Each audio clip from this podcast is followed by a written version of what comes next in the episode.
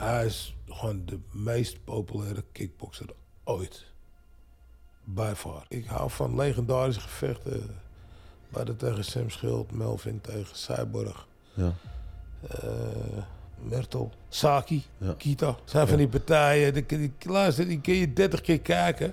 Iedere keer zie je wat moois erin. Iedereen klaagt dat, dat ik de meeste vechters bij Gloria. Eh, ja, hij is wel klaar, maar eh, hij had eigenlijk plannen om... Hey, dat heb ik allemaal niet. Ik heb altijd vechters klaarstaan. Hij was iets happiger achteraf om te vechten tegen Cookie en tegen Plasibat. En als Gloria niet wil, dan kan ik vragen in uh, Tsjetsjenië of uh, de president het wil betalen. Hey, what up? It's Game, man. Nando. Hey, what's up? Yo, this is 50 Cent. Hey, this is Rihanna Fernando. Hey, yo, Fernando. What's up? DJ Khaled. Hey, what's up, everybody? This is J Balvin. Nando Licks, okay? Okay, okay. Fernando. X is in that station for a reason, baby. I. Nando Licks. Real talk. Hier wordt op je boy Fernando, a.k.a. Mr. Keep It Hard, Keep It Bang. En welkom bij een gloednieuwe podcast, Real Talk. Mijn eigen talkshow, waarin ik alle mensen spreek die je graag zou willen spreken. Of in ieder geval waar je veel over wil weten. Alles kan je vragen. Je kan altijd reageren hieronder in de comments. Met wie je graag in de show zou willen hebben. Deze man die ik in de beelden heb. Sowieso verdient hij gewoon een like, een like, een like, een like. Omdat hij al hier in de beelden is. Dus like, subscribe, abonneer op het kanaal. We gaan het groter maken. Maar mijn gast van vandaag is een icoon in de sport. Je ziet hem overal voorbij komen. En als je een kickbox legend wil zijn, dan moet je eigenlijk met hem trainen. Anders doe je niet echt mee, als we heel eerlijk zijn. Hij is een van de bekendste kickbox trainers ter wereld. Ik heb het over de legendary, de myth, the legend himself, the one and only Mike Passenier. Welkom. Ja, dankjewel. Ja. Een aankondiging zeg. Ja, nou, het zijn allemaal feiten. nee, maar het is, ja, als ik het heb over Mike Passenier, dan heb je het over eh, legendary kickbox dingen. Kijk je ook zo naar jouw carrière, dat je bij jezelf denkt van, nou, Eh, nee, ik denk dat ik eh, later naar mijn carrière moet kijken. En nu gewoon iedere dag mijn stinkende best te doen. Om de beste te zijn, worden, blijven. ja. Want in deze aflevering wil ik sowieso jou beter leren kennen. Ik wil dat de mensen die kijken naar Real Talk, die krijgen altijd zeg maar een andere kant te zien van, van de persoon van, in kwestie. Jij, Uh, hoe je bent gekomen, waar je bent gekomen, hoe het is om de greatest ever zeg maar, te, te trainen. Melvin Manhoeven, Badr Hari, dat, al dat soort dingen. Maar ik wil eerst beginnen bij, hoe word je zeg maar zo'n bekende kickbox trainer? Ik bedoel, waar begint het verhaal met Mike Passenier en zijn fascinatie voor de sport? Maar, ehm, ik was eigenlijk een voetballer. En ik moest wat sterker worden. Dus dat gewicht optillen, dat, dat lag mij toen niet. Dus ik dacht, nou, ik ga kickboksen. En ik was al een keer een kickbokser geweest. En toen was ik meteen eigenlijk al helemaal verkocht. Ik dacht, nou, ik ga dat doen. Ook een vorm van kracht, dacht ik. En ik ging kickboksen. En de eerste keer dat ik er kwam, was ik meteen verkocht. Dus ik ben gaan kickboksen. En om het verhaal eventjes snel naar voren te sturen. eh, op een gegeven moment deed ik kickboksen en voetballen samen. Toen ging ik werken in de spelotheek op het Remondplein. Toen kwamen uh, Dille Gravenberg, Gilbert en Stuart Ballantini bij ons werken. En eh, die gingen solliciteren en ik had eronder gezet sport. En ik was bedrijfsleider. En toen zeiden hun wereldkampioen kickboksen. Ik zei ja, ja, eh, hier moet je, weet ik veel, dronken Engelsen, Duitsers, Fransen, eh, mensen, uh, vrijgezellenfeesten, uh, ja, die moeten eruit. En dan kun je niet zeiken over een kilootje of zo. Ja. Nou, toen zeiden hun van, nou ja,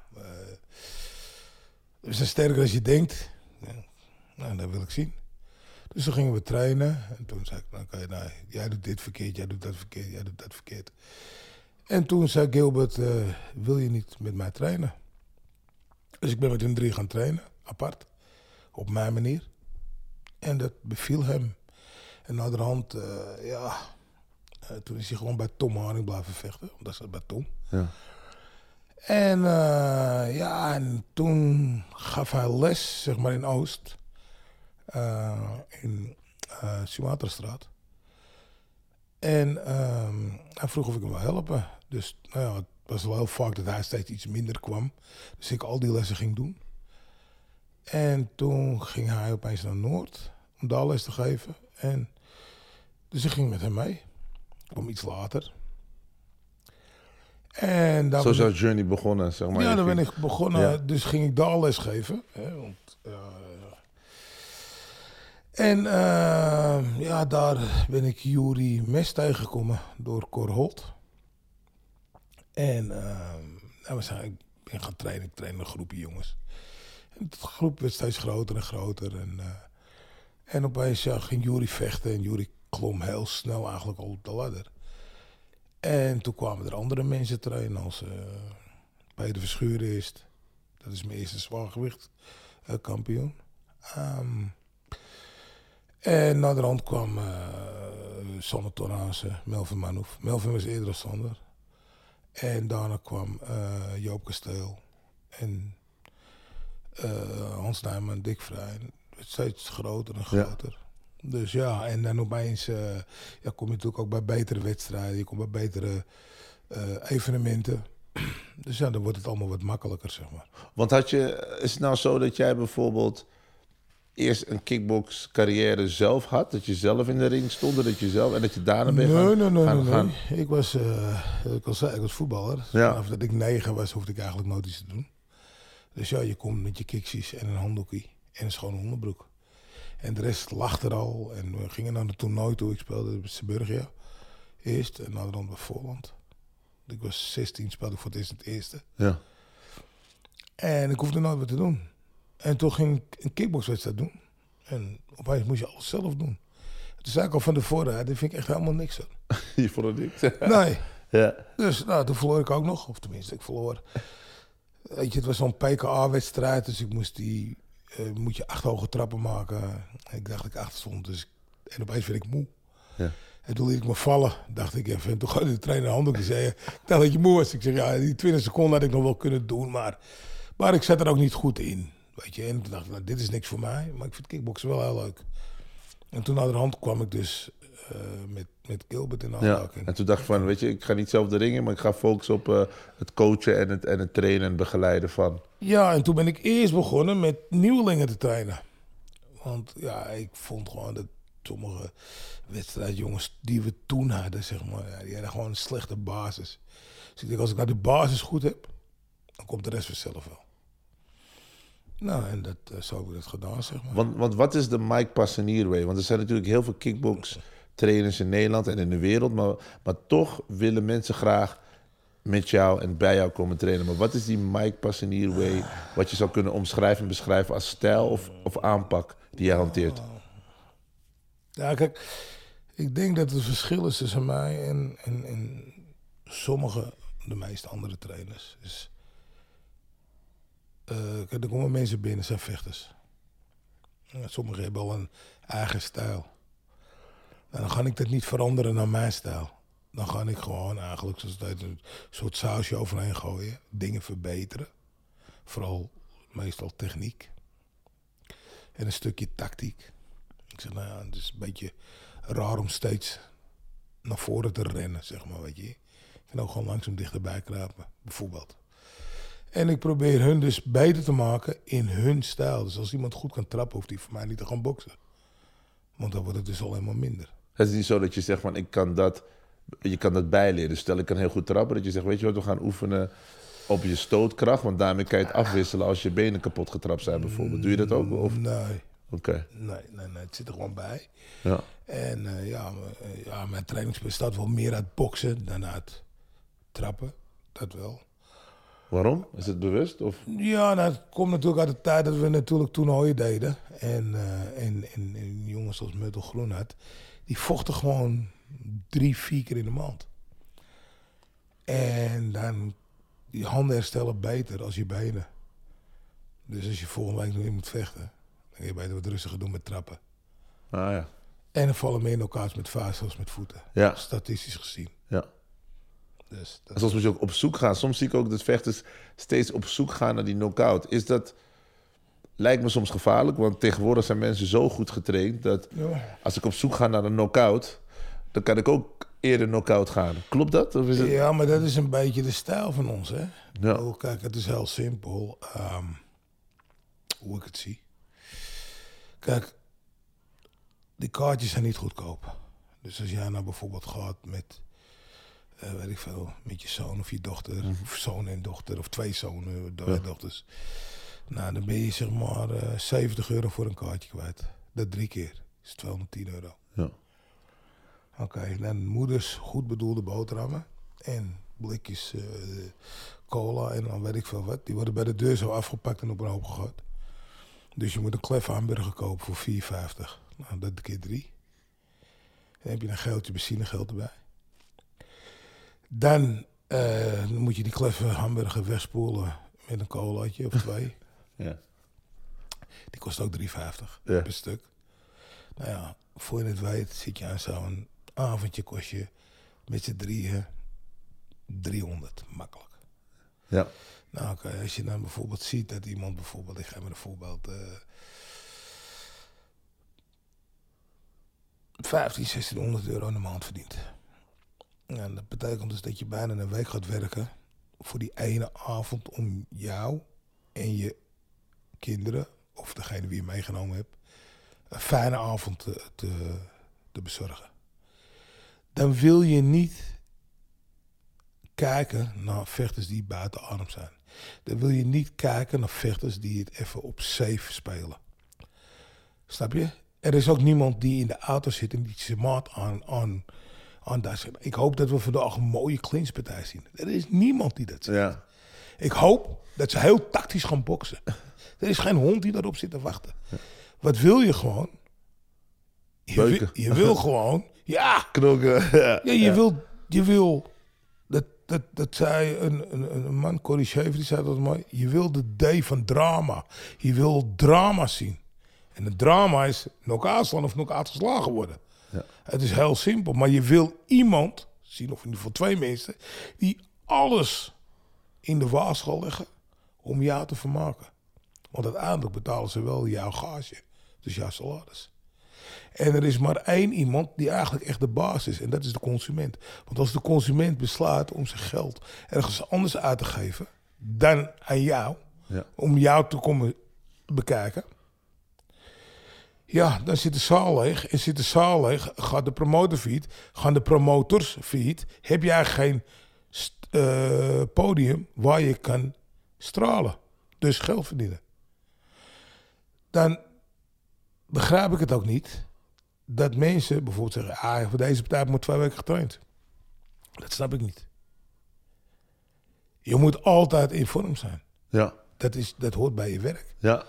Snap je? Eh, de- de- Heel simpel. De Vaandersman zegt ook niet: ja, jongens, sorry. eh, ja, ik ben niet zo goed in vorm. Ik denk dat ik deze, dat ik eh, de rechterkant het vuil maar niet meeneem. Ik neem alleen aan de linkerkant het vuil mee. Nee, Ja, want je hoort ook vaak in de sport dat ehm, veel kickboxers bijvoorbeeld dan een ander levensstijl hebben. En dan pas later op de laatste twee, drie maanden gaan ze volop trainen. En, als- en, maar spreek je ze daar ook op aan als je het ziet? Dat je denkt van, Ja, ja, die, maar ja, meestal hoef ik ze niet om aan te spreken, omdat dat soort kickboxers eigenlijk niet bij mij passen. Dus het is heel simpel. eh, mensen die alleen komen om hun gewicht te halen, ja, daar heb je niks aan, weet je niet. Daar heb je niks aan. ja. Je moet gewoon echt toegewijd zijn, vind ik. Want wat zijn de key elements? Er zijn natuurlijk veel mensen die nu naar Glory kijken, naar alle kickboxwedstrijden, die ook misschien de droom hebben om zelf ook in de ring te staan. Wat maakt een kickbox, een kickbox-talent compleet? Of, of waar, waar let je op? Wat zijn die dingen die fundamenteel zeg maar, belangrijk zijn om een complete kickboxer te worden? Wat, wat moet je in huis hebben? Wat zijn die dingen? Je moet in ieder geval. eh, ja, je moet de knokkers zijn, doorzetten. Dus dat is één. Eh, je moet willen luisteren. Hè, je niet luistert, dan gaat het ook fout. En eh, ja, en dan. Ja, dan moet op een gegeven moment moet alles een beetje samenvallen. En er moet een bepaalde chemie ontstaan tussen de vechter en de trainer. En als die chemie er niet is, dan wordt het moeilijk. Maar hoe ons, is die chemie te creëren? Of is, is die. Of bestaat, moet die, moet die er al zijn? Of, of kan het. Hm, Chemie komt snel. Als je kijkt bijvoorbeeld naar Melvin Manhoef, die heb ik hier ook in de podcast gehad. En die was heel erg, die was heel erg te spreken over jou. Die zegt ja, Mike heeft mij een andere manier van denken meegegeven en hij gelooft echt in mij.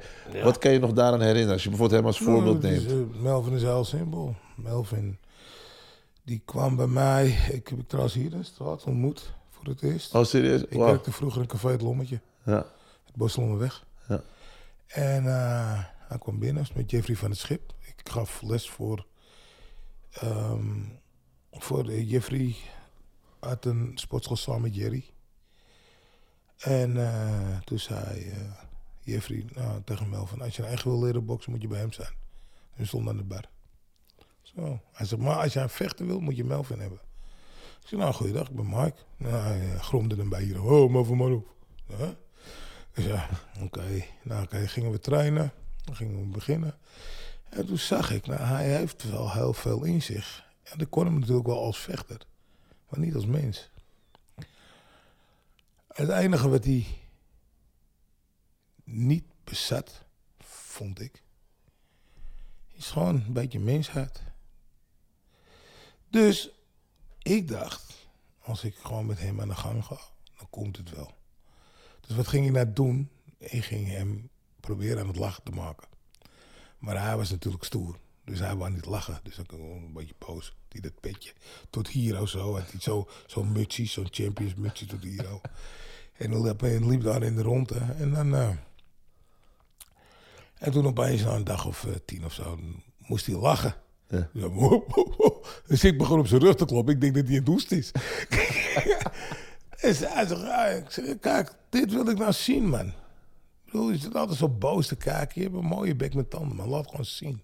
Lach gewoon eens een keertje. Nou, ben ik mee begonnen. Nou, en dan zie je dat hij zich, zeg maar, als mens ontwikkelt. Hè? Want ja, hij was natuurlijk een hele stoere gozer die heel veel foute dingen deed. Maar ik zeg, je hoeft niet altijd stoer te zijn. Weet je. je kan ook een beetje menselijk zijn. Je kan ook een beetje lachen. Je kan een beetje huilen. En waarom vond je dat hij dat nodig had? Zeg maar, want je kon ook denken van... Nou, die, die woede die ga ik gewoon omzetten naar vuur in de ring. En dat is de focus. Maar waarom vond je het belangrijk als trainer en coach... om eigenlijk de, de menselijkheid meer naar boven te brengen? Waarom was het nodig? Nou, het is heel simpel. Je kan niet de hele dag boos zijn. Klopt. Dus als jij de hele dag boos bent, op het moment dat je echt boos moet worden, dan heb je je al opgebrand. Ja.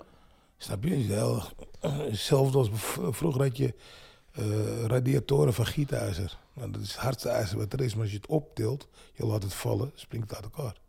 Als je aluminium optilt, je laat vallen, is het nog steeds hetzelfde. Ja. Er zit misschien een duikje in, dit zit. Dus als je gewoon op de momenten waarop je moet boos zijn, als je die woede op kan roepen, en dat kon ik bij hem altijd heel goed. Als ik dan die woede naar boven kan halen, en dan waren we klaar, en dan konden we weer lachen. Ja. Ik zeg, en dan gaat het leven ook even wat makkelijker, en je, de dag gaat ook wat sneller.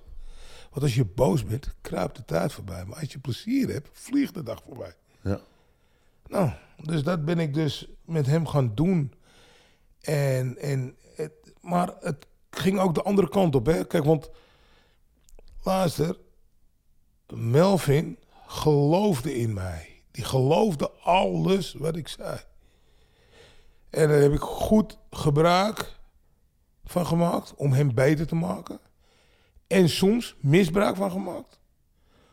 Om mijn doel te halen, zodat hij bijvoorbeeld zijn gewicht haalde. Ik zal een voorbeeld geven.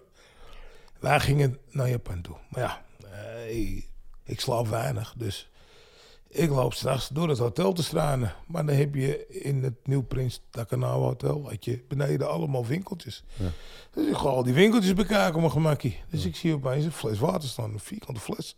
Met 1 liter water. Maar er staat 18 euro bij. Omgerekend. Ja. En dus ik roep die man. Ja, kom eens. Waarom is die fles 18 euro? Hij zegt, nou, dat is water. Hij komt helemaal uit Mount Fuji. Zoveel duizend meter diep. Weet ik veel wat hij het over had. Hij zegt, dat wordt er boven gewonnen. En je kan het zelfs, als je een vetvlek op je kleding hebt, dan kan je het daarmee eruit halen. En dit is gewoon superwater. Ja, dan doe maar zo'n fles. Maar Melvin, die kon toen even moeilijk afvallen. Dat was een beetje dwars. En dan ging ik ging even wat meer drinken. En, hij- dus ik zei tegen hem, ik zei, oké. Dus ik, de volgende dag, ik klop op die deur. En ik heb die fles in mijn handen. En hij zegt, "Eh, wat is dat? Eh, Ik zeg, dat ken jij niet. Dat is Fuji water, jongen. Dat komt helemaal uit. Je die maand Fuji? Daar waar we over heeft liggen. Ik zeg, helemaal onderin, diep, diep, diep. Komt er. Ik heb vet vlekken zo uit je kleren halen. Oké, oké, oké. Ik zeg, dus kijk, als je het drinkt... dan maakt het ook je aderen meteen schoon. Snap je wat ik bedoel? Hij zegt, nou, uh, gemazie voor. Nee, nee, nee, nee. Ik zeg, je kan het niet mixen met gewoon water. Hè? Want jij zit natuurlijk dat gewone water drinken. Dat kan niet. Nou, oké. Hij dat water drinken. Wij dat water kopen. Ik zeg, het is wel duur. Maar, het water kopen, meenemen. Overal mee naartoe nemen, dat water. Ik zeg, maar je mag er maar maximaal 2 liter van op een dag drinken. Dus niet meer. Maar ja, wat is er dan? Hij zat natuurlijk aan de 3, 4 liter. Dus hij dronk al 2 liter water minder per dag. Hij moest altijd tussen de 8 en 10 kilo afvallen in 3, 4 dagen. Dat deed hij dus, maar soms ging het niet. Dus dan kwam ik met zo'n druk. Ik zei, nou, Hero. Oh, eh, niet te veel, hè. We moeten vanavond ook nog drinken. Nou, dan opeens uh, gooide ik ook die halve fles weg of zo. En? Ja, het, ja, het was op. Op? Nee, ik kan... Nee, nee, nee, het was op. Maar hij gaat natuurlijk trainen. Hij zegt, ja, ik voel het al. Ja, ik zeg, de prestaties gaan ook beter van, hè. Dus hij op die cross trainen, zweten, doen. Maar ja, als je dan heel veel zweet en je drinkt niet zoveel water bij, kom je, val je dus af. Dus wij hielden zijn ding heel hoog. En hij zei, het gewicht vliegt eraf, man. Ik weet niet wat deze keer is. Ik weet het ook niet, man. Het zal het water zijn. Zei, maar je kan het niet te vaak drinken. Nou, dat hebben we zo lang volgehouden. Dat op een gegeven moment waren we in een ander hotel. Ja, maar die hebben ze geen water. Ik ga even kijken. Ik taxi je nou naar het hotel, het water halen weer, een paar flessen, weer terug meenemen. En dan deed hij dat. Maar hij sloeg die gozer, van na die eerste wedstrijd, hij sloeg hem, maar toen ook, op, als je, dat was tegen Oyama, dat was de eerste keer dat, hij, dat, dat we dat vochten in Japan. Toen ook opeens, hij geeft die gozer een klap. Hij was zo snel dat die gozer terug stond, sloeg. Stond hij al een halve meter opzij. Dus die gozer sloeg gewoon zo. En hij stond alweer daar. Dus hij was er gewoon echt van overtuigd. Ook dat het door het water kwam. Ja. En, en door het trainen. Want ik zei ook wel bij, het is wel een combinatie van. Dus daar heb je trainen. het is, en hij haalde het gewicht, makkelijk. Ja, dan is het toch goed. Grappig. En ja, maar zo veel meer dingen met Melvin, eh, met Melvin gedaan. Maar, eh, dat- Maar zo bedenk je gewoon voor al... Dus iedereen, wat ik merk bij jou, zeg maar, je hebt een custom-made fit voor iedereen. Dus je kijkt naar iemands persoonlijkheid, ja, wat hij of zij nodig heeft. En dan ga je een beetje... gewoon praten, Ja, een vraag stellen. Dan vraag ik gewoon soms iets. ja. En dan kan een hele rare vraag zijn, een hele normale vraag. En dan moet ik gewoon weten, wat heb ik nodig om deze man boos te krijgen, minder boos te krijgen? Of hoe kan ik tot hem doordringen? Of vrouw natuurlijk, hè, dat mag ik niet meer zeggen. Want ik had de vorige keer gezegd dat wij het vrouw vechten. Dat, dat, dat, ik dat, eh, dat ik er niet zoveel van moest hebben. Maar ik, had, ik, had maar, ik heb ook maar twee dames, drie dames gehad. Maar bewust of zeg maar... Nee, maar dat, kijk, luister, ik ben ook geen trainer. Kijk, het is heel simpel. Ik maak ook een afspraak met vechters. Ik zeg, luister, als je mijn mening wil weten, dan geef ik het je. Als jij denkt dat je iets van mij te horen krijgt wat je niet wil weten, dan moet je niet vragen. Heel simpel. Als jij iedere dag je vrouw in elkaar slaat en je zegt, vertel dat tegen mij, zeg ik, dat moet je niet doen. Dat slaat nergens op. Ja. Snap je? Je bent een imbeciel. Ja. Vraag je niet, zeg je niet, weet ik het niet. Weet je wie ik vroeger heel goed vond? Althans, waar, mee, waar mijn moeder altijd tegen opkeek, was eh Lucia Rijken. Lucia Ruiker, Ja. oh, zij heeft, dat is wel heel leuk. Zij heeft voor haar laatste wedstrijden in mijn eerste sportschool voorbereid. Oh, serieus? Ze Toen ze tegen die man ging vechten. Nee, Oh, nee? nee? nee, de laatste wedstrijd als bokser. Oké, Als bokser. ja. Dus kwam eerst, ging ze mediteren. En ging ze de dingetje doen. En soms kwam ze heel vroeg of moest ik naar mijn werk. En dan deed Hisham zijn vader, Karam, die deed, eh, die deed er voor haar open. En die er zitten. Zij is zo goed, dat is niet normaal. Dat Ja, is, natuurlijk zit, is ze ook in de Boxing Hall of Fame. ja man, dat is niet En normaal. eh, ja, noem jij maar een, een, Le- ze noemt haar, ja. een andere Nederlander die Ja. erin zit. Le- ze noemt haar toch Lady Tyson, toch? Ja, ja, tuurlijk. Hebben natuurlijk heel veel vrouwen goed verslag. Ja, maar. dus ja gewoon, gewoon als je haar wedstrijden, als je aan het kijken bent. Ja. Google Lucia Rijker en kijk naar haar wedstrijden. Het is ongelooflijk tof wat zij voor elkaar Ja, weet te Vooral in kickboksen natuurlijk. Zo. Want het, in de kickboksen leek wel of ze gewoon, bij wijze van spreken, met alle respect, gewoon een getrainde kickboxvrouw tegen een huisvrouw stond. Daar leek het op. Terwijl die vrouwen ook, Ook getraind waren, ja. wereldklasse is. eh, nou, Want ze overtrefte. Ze wist al, iedereen te overklassen. En op een gegeven moment moest ze tegen een man vechten. ja, dat is een misrekening.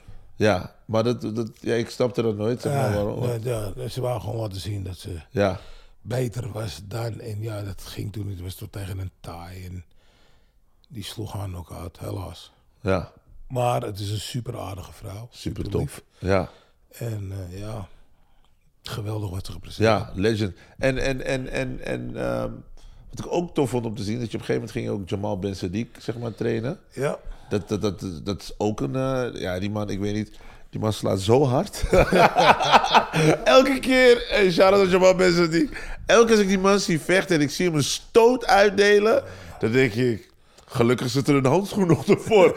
Maar, maar, maar is het bijvoorbeeld een van zijn sterke kanten? Bijvoorbeeld hoe, toen hij binnenkwam, dacht jij van, oké, dit is zijn kracht. Ik ga focussen op het boksen met hem. Hoe, wat is zijn profiling op de mic pas in hier? Ja, nou kijk, hij kwam bij mij. Gingen we trainen. Toen vond ik juist niet dat hij hard sloeg. Snap je? Ik bedoel, kijk, iedereen kan één keer uitslaan. Snap je? Je draait en je zwaait. En als je mazzel hebt in je land, dan is het hard. Maar kan je ook hard blijven slaan. Nou, dat, dat moest dus veranderd worden. Hij moest wat beter gaan combineren. Hij al, ik, ik noemde hem altijd een Tyrannosaurus rex, omdat hij zijn armpjes altijd heel kort had, weet je niet. En dat vond hij allemaal niet leuk om te horen natuurlijk. dus ik ben met hem gewoon maanden op een zak gegaan.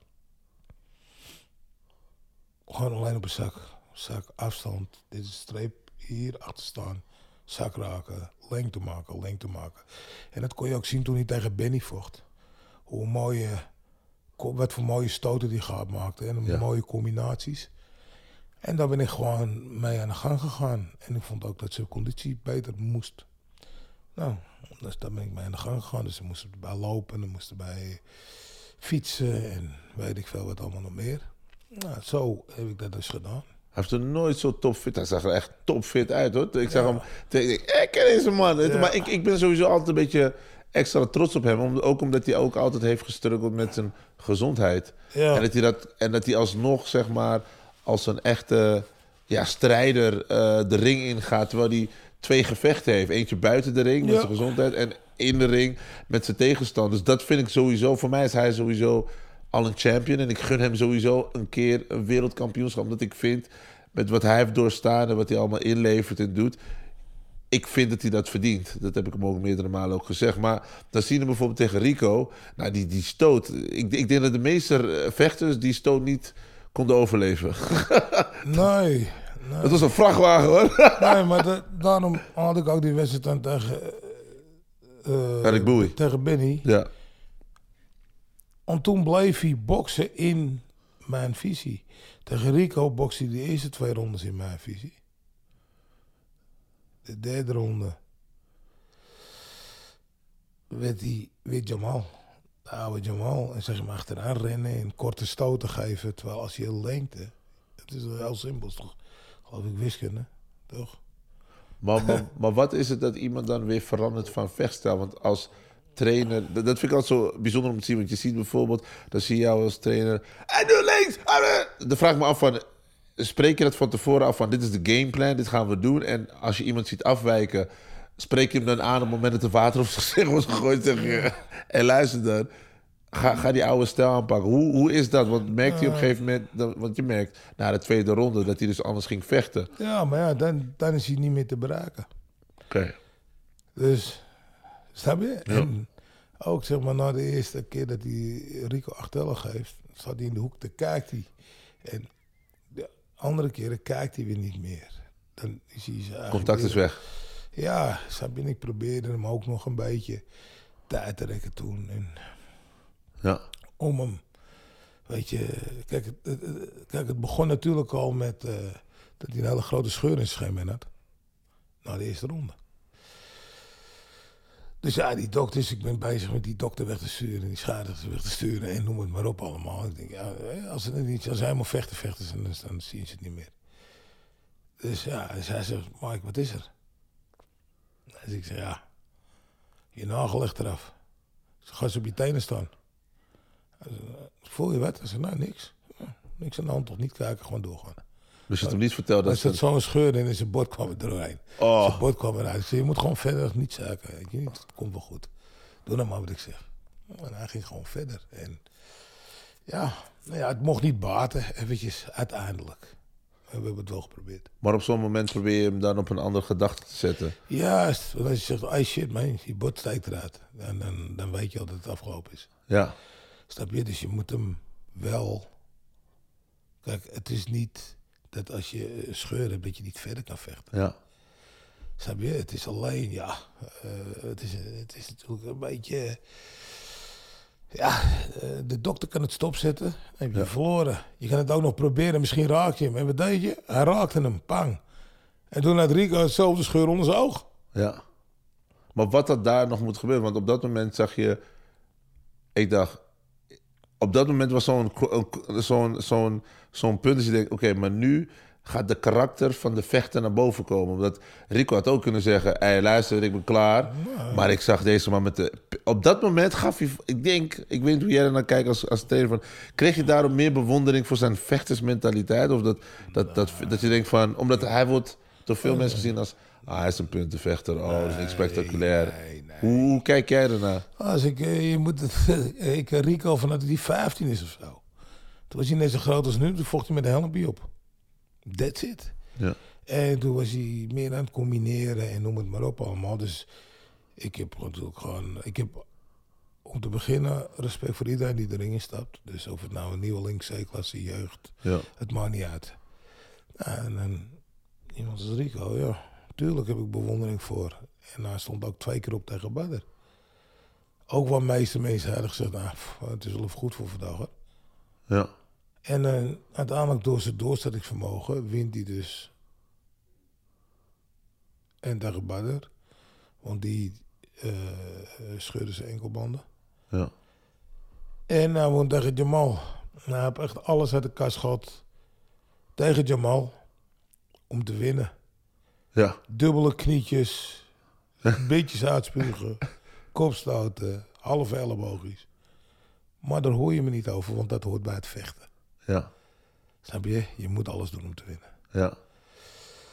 En als je een beetje over het lijntje gaat, dan is het helemaal niet zo erg. Het was een mooi gevecht, als ik eerlijk Het was ben. een schitterende Ja, man. Ik vond die partij was echt... Ik zat echt...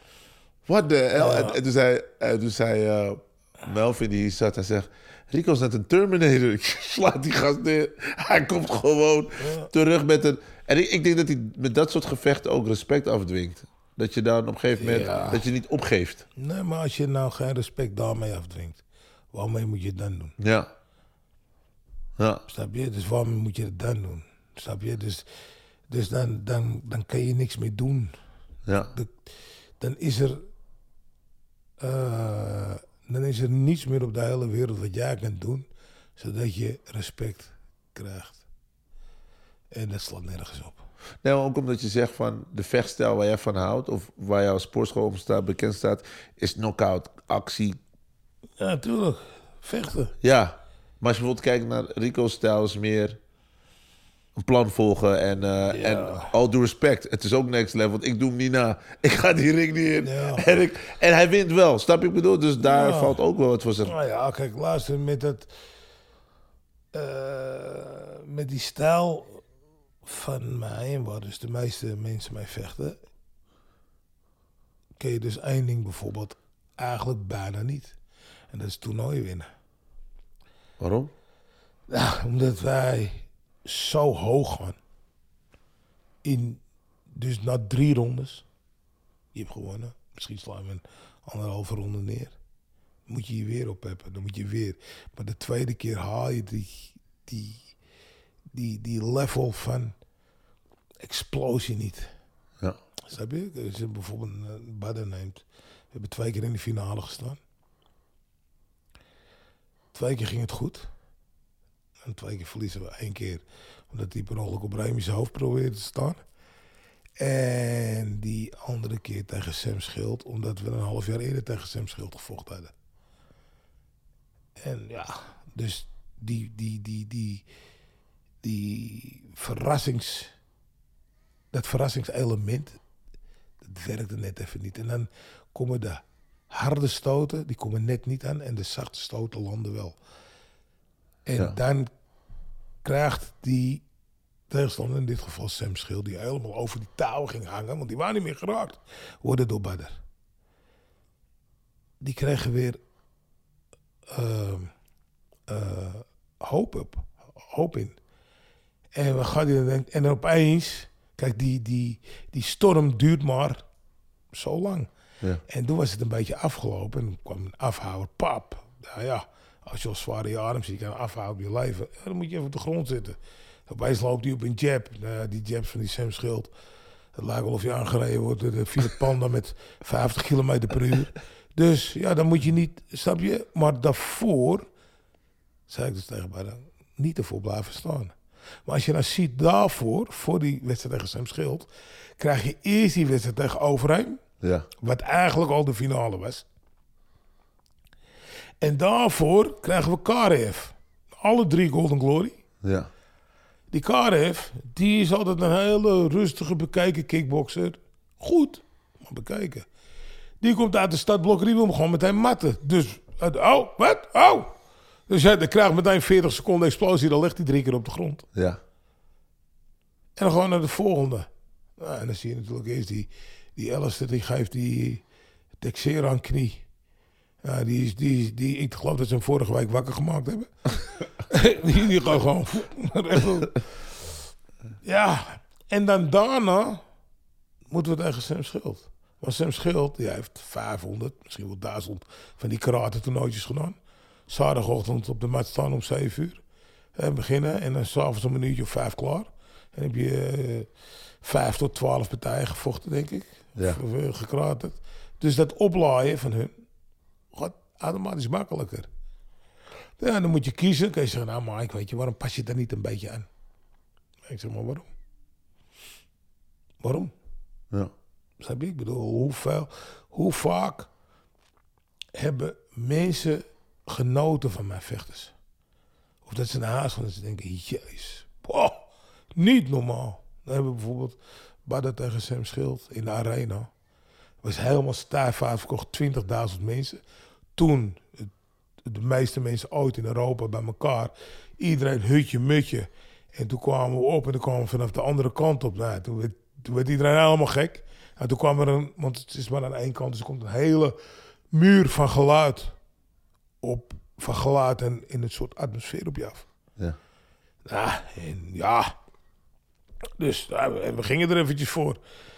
En, en, en hoe ging hij die buiten? Zeg niet normaal. Ja. En, en ja, en dan staat hij daar en dan laat hij zich vallen op zijn knieën. En dan iedereen staan, staande ovatie. En dan lopen we weg. En dan, nou, dat, weet je, dat, dat is onbeschrijfelijk. Maar wist je, toen je Badr Hari voor het eerst begon te trainen, gelijk al dat hij, dat, om het een X-factor te noemen, dat, dat speciale vechtersmentaliteit had, wat, wat zo iconisch zou kunnen zijn? Maar ik zal een verhaal vertellen. Eh, toen hij voor het eerst voor eh, onder contract bij Simon kwam. Showtime dus. Hè? dus en eh was Simon, Edwin van Os en ik. En toen vochten we in Kroatië. En Valentijn Overheem vocht er ook. Maar ik had niet zoveel met Badr. Want we hadden altijd gewoon discussies. Snap je? Ook al gaf ik hem een compliment, het in discussies. Had altijd wat te zeggen. dus we komen dus nu in, eh, in Kroatië en hij moet vechten. En Kaas is ook mee, Sahin Yakut. En die pakt mij beet om te cleansen, want die trainde veel met die Thai, met die Sharon. Die pakte me beet en ik draai hem af en ik maak een beweging. En Badr ziet dat. Dit is, dit is op de dag van de wedstrijd bij het ontbijt of zo. Oké. S'avonds zie ik kleedkamer naast zijn eentje. Hij zit even te praten. Dus ik zeg, nou jongen, zal ik je even helpen met je handen? Oh, kom dan maar. Zwijp, helpen. Ah, het zit goed, dit zit goed. Nou, en eh, moet je een beetje inslaan, moet je een beetje... eh, nou, schudden. Hij zegt, maar waarom ben jij hier? Ik ik zit altijd in de kleedkamer. En als ik er toch zit, kan ik jou helpen. En ik had wat fix meegenomen. Want Tom Smit ook altijd fix bij de jongens. En vetjes hier tussen hun borst. Dus als de eerste wedstrijd dat je niet vecht, wil je wel je oude ritueel hebben. Dus ik had het fix meegenomen, een beetje fix geven. En, eh nou, en hij stapt die ring in tegen Damakoi Ostowitz. Daar hebben we nog een keer later tegen gevochten. Dat was toen hij won met één jab. Dat is die wedstrijd. Tegen die goos vocht hij ook. Weer. En die goos is bezig, maar die woog toen niet zoveel. Dus die, die, die Damagoy die woog toen 110 kilo of zo. Dus die denkt, laatst ik pak dat jochie even beet. En dan komt hij niet meer uit. Dus die Damagoy die pakt hem. Hij draait er onderuit, precies als ik er onderuit draai. En dan slaat hem in één klap uit. Pang! Oh, wauw. Dus ik, dus iedereen blij. Dus, ik, dus ja, nou, dan, dan komt dus weer hetgene wat wij dus hadden. Dus wij zitten s'avonds in een of andere bierhut eh, pizza te eten en bier te drinken. En ik zeg, nou, ik ben zo blij dat je gewoon hebt, jongen. En, en wij waren ondertussen alweer een beetje matties aan het worden, zeg maar. En ik zeg, ja, ik zeg, eh, zo blij. Ik zeg, ik dacht dat je een misinvestering was. Nou, meteen vlam in de pan. Staan, gillen, schreeuwen, douwen, trekken. Oh jongen, je hebt zo'n mazzel. Wat slaat het nou? Wat, wat, wat, weet je, wat, wat wil je doen? Ja. ik bedoel... Dat is nou waar discussie. Ik zei, ah, weet je, jullie doen elkaar lekker. Ik ga lekker eh, lopen naar mijn hotel. Dus ik ben naar mijn hotel gaan lopen. En de volgende dag, geen woorden gezegd zo. En toen dacht ik alleen, wat is het zonde? En Simon zegt, Mike, jij moet badden gaan trainen. Ik zeg, man, ik heb helemaal geen zin in die discussies. Laat mij nou gewoon lekker mij zijn, dan komt het wel goed. Nou, toen moest hij naar Japan toe weer tegen Leiko. Hij zei, maar ga jij naar mee? Ik zei, nee, ik ga niet mee. Terwijl ik dolgraag naar Japan wil. Daar ben ik het liefst. Je wilde Maar- niet, je had geen zin. Maar ik had geen zin, want da- daarvoor in 2003 en 2004 was ik geweest. Was ik 2003 voor het eerst. En praat nu, het is 2005 geloof ik. Ja. En ik zei, nou, ik heb geen zin in, in vijf dagen ruzie. Alhoewel ik dolgraag met hem zou werken. Maar ja, toen won hij van die Laiko. En toen daarna vocht hij in Nieuw-Zeeland, geloof ik. Dat is met die spinkick. Nee, toen won hij met die spink. Oh ja, ja. En dan vocht hij, toen verloor hij van, met die thunderkick van die, ehm als, hoe heet die gozer, Pieter Graham. ja. En toen had hij had zijn kaar gebroken en toen belde hij me op. Dat was in maart. Dan kan ik een keer komen trainen bij je. Ik zei, nou, kom dan morgen. Maar laten we eerst even zitten. Laten we eerst even praten. Dus nou, wij zitten praten en beetje de maatregels uitgelegd op mijn manier. Zijn er nooit zoveel, is heel simpel. Als je niet komt trainen, bel je af of sms je. Toen waren er nog sms'jes. Ja. Eh, de reden maakt me niet zoveel uit. Snap je? Want je, kan, dus dat, je hoeft het ook niet te gaan verzinnen. Dat scheelt weer. Ja. anders krijg je van die kutsmoezen. Ja, mijn moeder is ziek. Mijn vader is ziek. Mijn oom, zijn kat, die moet ik wegbrengen. Weet ik veel wat. Ik, daar heb ik allemaal geen boodschap aan. Je komt niet? Oké, je komt niet. Dan kan ik iets anders doen. Nou. Net afgesproken. Ik zeg, en laat mij in mijn waarden. En ik laat jou in jouw waarden. Nou, dat is gedaan. En dat werkte voor ons. Dus ja. Dat is jullie taal, hoe jullie communiceren. Ja, laat mij mijn waarden. Ja. Het is heel simpel. Eh, kijk, eh, vechters, eh, ja, die... eh, ik ben opgegroeid in een kroeg. Dus ik hou van in een kroeg te zitten. Ik hou van een biertje te drinken. Dat vind ik leuk. Dus dat doe ik dan. En dan hoef jij mij niet te vertellen dat het niet goed voor me is. Ja. Want anderen gaan dat laatste plaat doen om daar te matten. Maar ik vertel hun ook niet dat het niet goed is. Terwijl ik eigenlijk moet zeggen, oh je hebt gevochten, je moet een gage betalen, want je hebt geld. Je hebt, je hebt van mij geleerd. Ja. Snap je? Ja, ja. Oké, dus laten we dan elkaar een beetje in de waarde. En dan komt het goed. ja. En ja, er zijn ook andere dingen. Laten we het niet hebben over geloof en politiek. Daar wil je ook nooit over praten. Dat, eh, Nee, ja. dat is ook mijn ding niet. Ja. Het is ook niet aan mij om te vertellen. Dat was, dat is ook wel leuk. Dat was ook nog wel een dingetje toen ik in Tsjetsjenië was natuurlijk. Want iedereen is islamitisch. En toen zei ze, ja, ga je mij bidden? Ja, ik wil het wel, maar ik zou niet weten hoe. En toen zei hij, Kadirov, ja, ja, dan heeft dat geen nut. Dan ga ik niet mee. En eh, ja, we geloven eh, niks. Maar het einde van de rit zei hij... Probeer om moslim te worden, maar word desnoods christen. Want het is zonde om zo'n mooie ziel als die verloren gaat.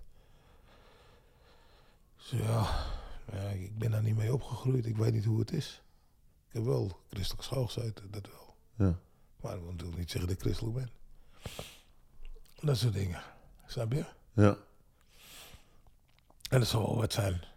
Dus je hebt altijd je, je regels, want je zei in het begin had je dus met Barre soms discussies, maar dat stopt op een gegeven moment. Jullie op een gegeven moment, jullie respecteren elkaar.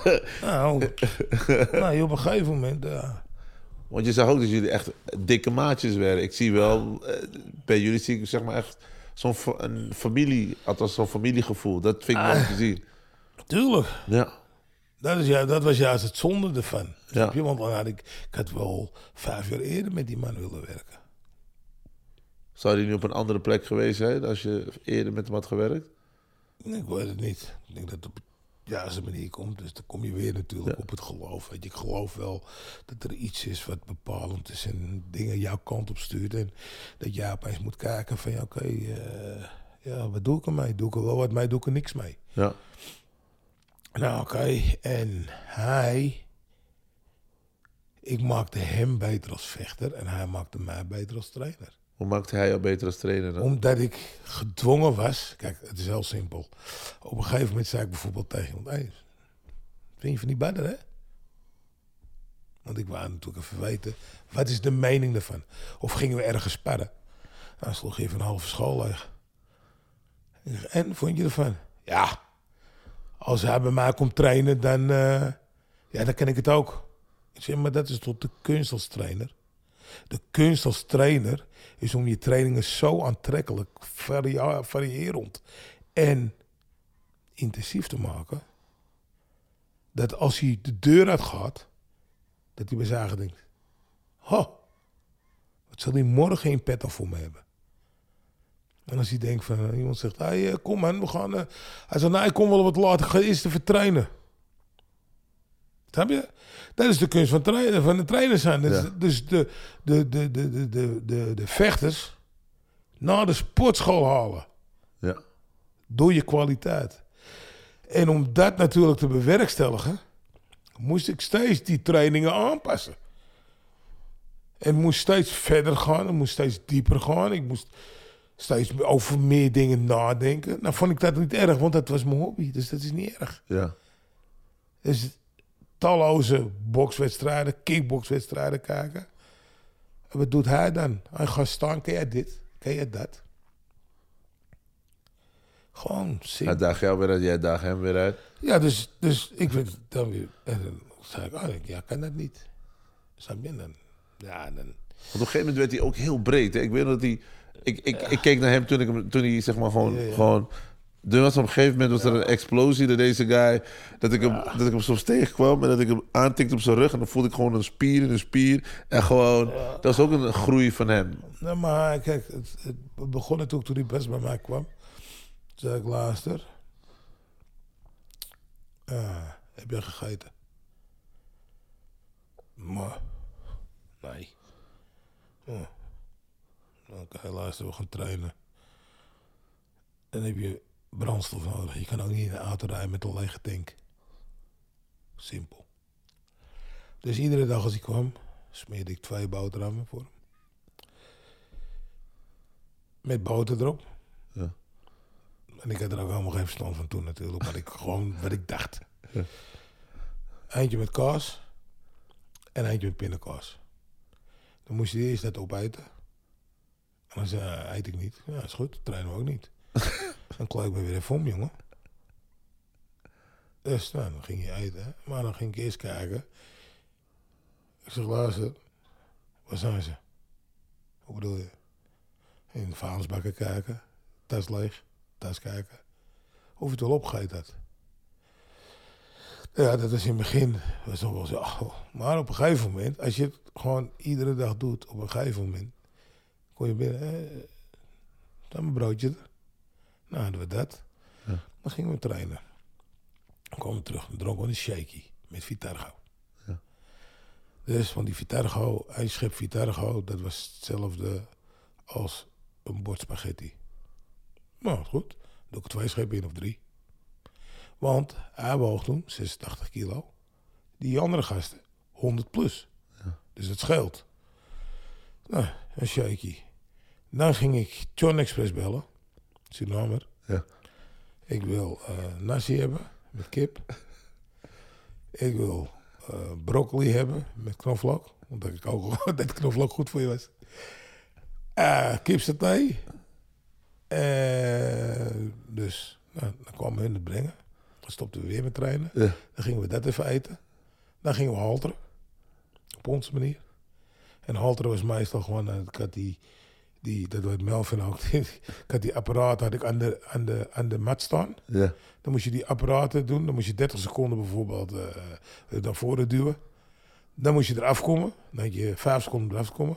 Dan moest je 30 seconden eh, trappen. Of stoten. Ja. Of een combinatie doen. Dan het volgende apparaat. En zo deden we dan gewoon. Nou, dan hadden we dat gedaan. Dan hebben we weer een shaky. Weer met Vitargo. En daarna eh, gingen we nog eventjes kijken wat we gingen doen. Weet je, meestal was het dan eigenlijk klaar. Maar in het begin trainde ik me bijna gewoon zo'n 3,5, 4, soms 5 uurtjes achter elkaar. Wauw. Met, met pauzes erbij. Ja. En dan, eh, en dan ging je weg. Nou, naar huis, hè. En dan eh, en thuis eten. En dan ging je s'avonds eten. Dus in het begin was het moeilijk, want kreeg het niet weg. Maar opeens gaat je lichaam eraan wennen. Je gaat eten, dan wordt het langzaam zwaarder, zwaarder, zwaarder, zwaarder. En dan krijg je ook steeds meer honger. Ja. Dus nou, oké. En toen zijn we gaan kijken naar iemand die beter dat, dat fitness door had dan ik. Ik, eh, ik had zo'n zwart boekje met een rode kaft erop. En dan sch- schreef ik alles in op. En dan bedacht ik weer wat. Ja. En ik, "Ai, weet je wat we moeten doen? Of opeens, ik, laatst had ik eh, zo'n gewichtsvest gekocht. Ik dacht, doe jij dat vest eens even aan? Nou, dan liep je vier uur met het vest in de ronde. Alles met het vest aan. Wauw. Snap je? Je verzon gewoon Was een allemaal. vest van 15 kilo of zo. 10, Ja. 10 kilo, 15 kilo. Ja. Nog extra dingen erbij gedaan. dat soort dingen. De Big Mike way. Ja, Hij was eigenlijk... Dus ja, je, moet- je moet een beetje inventief zijn. Ja. Kijk, sommige dingen slaan ook nergens op. Dat weet ik ook. Dan denk ik achter, "Pfoe, Mike, dat, is, dat was niet zo goed. Weet je. Ik kan er nou eventjes niet even ergens op komen. Ja.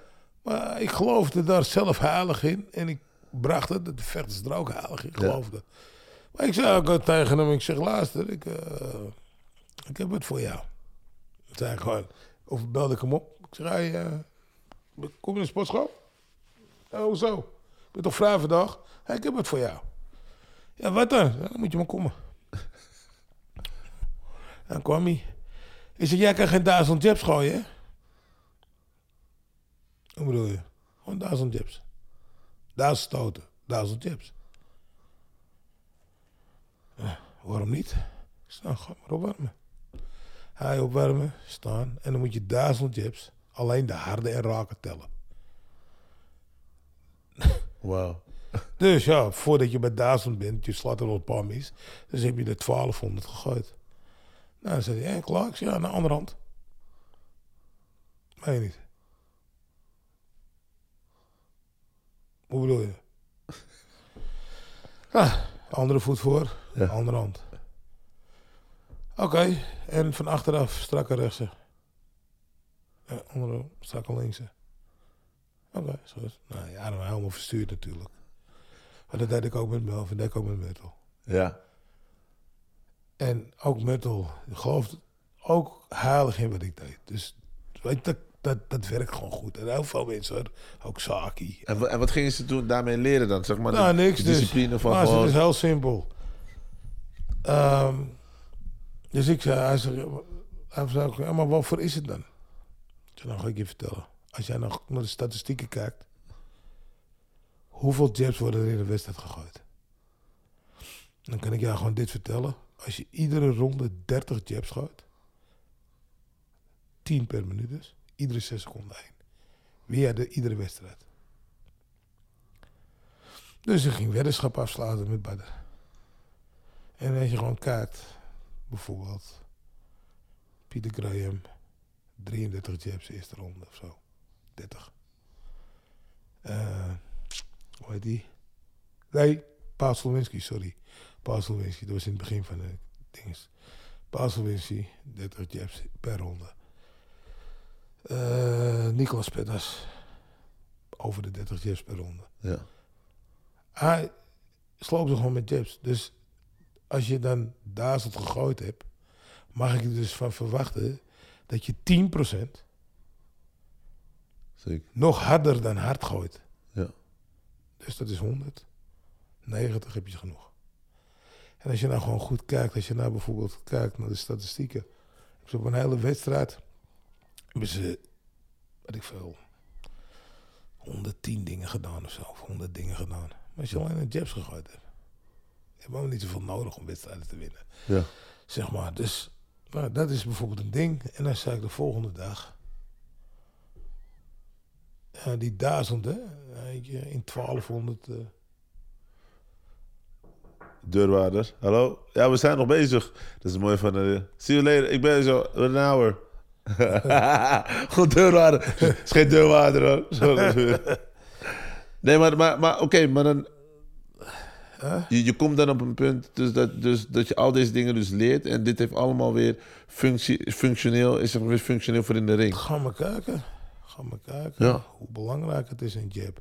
En iedereen dit er maar inladen die verwaarloost het met je eerste stoot. Ja.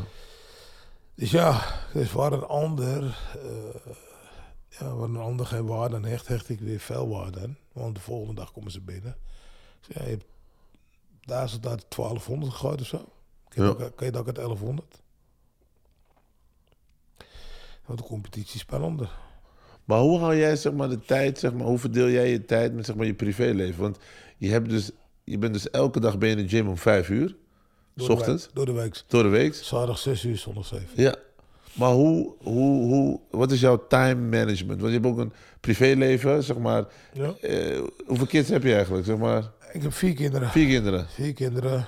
Eh, ik heb twee dochters uit de vorige relatie.